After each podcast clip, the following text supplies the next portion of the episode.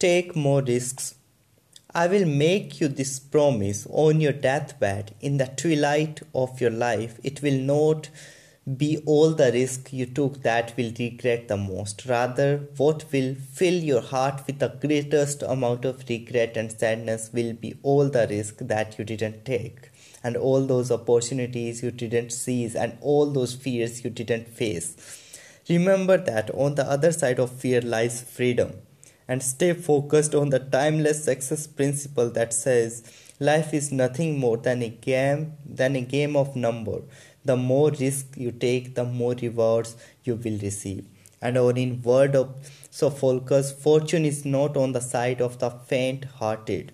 To live your life to the fullest, start taking more risks and doing the things you fear. Get good at being uncomfortable and stop walking the path of least resistance. Sure, there there is a greater chance you will stub your toes when you walk the road less traveled, but once but this is the only way you can get somewhere.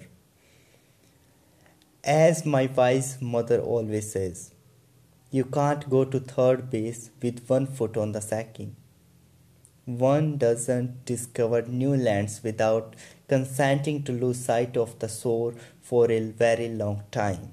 The real secret of a life to a life of abundance is to stop spending your days searching for security and to stop spending your time pursuing opportunity.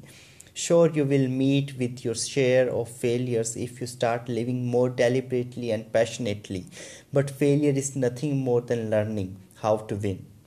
Or, as my dad observed one day, Robin, it's risky out on a limb, but there, that's where all the fruit is. As I wrote in my earliest lesson, life is all about choices. Deeply fulfilled and highly actualized people simply make wiser choices than others.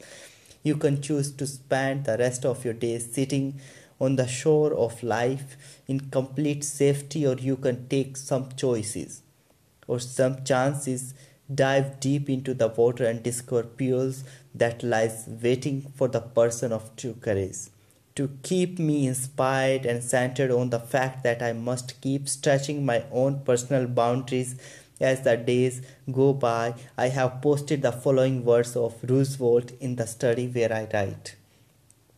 It is not the critic who counts, nor the man who points out how the strong man stumbled, or where the doers of deeds could have done better. The credit belongs to the man who is actually in the arena, whose face is marred by dust and sweat and blood, who strives valiantly, who, who errs and comes short again and again, who knows the great enthusiasms, the great devotions, the, and spend himself in a worthy cause, who at least knows in the end the triumphs of high achievement, and who at the worst, if he fails, at least fails while daring greatly so that his place shall never be with those cold and timid souls who know neither, neither victory nor defeat. Thank you.